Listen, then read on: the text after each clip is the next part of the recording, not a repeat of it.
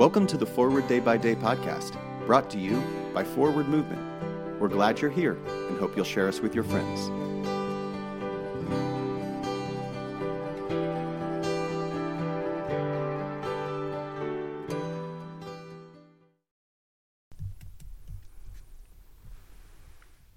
Today is Thursday, December thirtieth, two thousand twenty-one.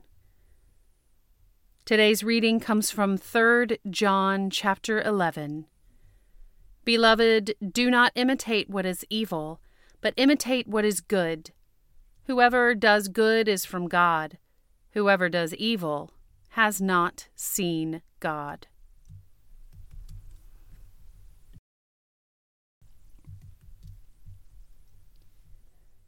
Perhaps because of the ages of my young sons, we often find ourselves in conversations of good and evil.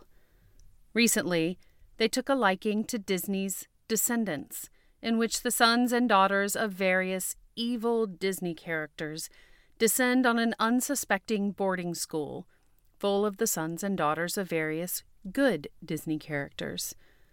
But when the two of them start singing Ways to Be Wicked, as soon as they start spelling the word W I C K E D, I start spelling G O O D instead. Granted, the letters don't exactly match each other, but the message is the same. No part of me wants my beloved children to imitate what is evil, but to instead imitate what is good, because sometimes even something as harmless as a Disney movie can promote being bad to the bone. All of this goodness, though, it's from God.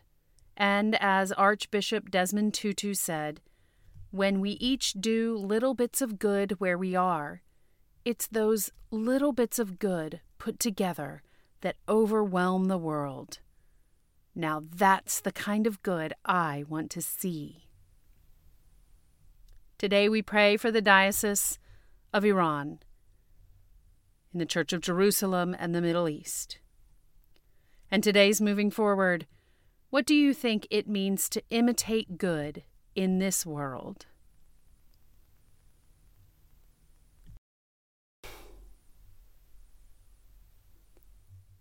I'm Rebecca Hatch, and it is my pleasure to read this month's Forward Day by Day meditations, written by Cara Meredith.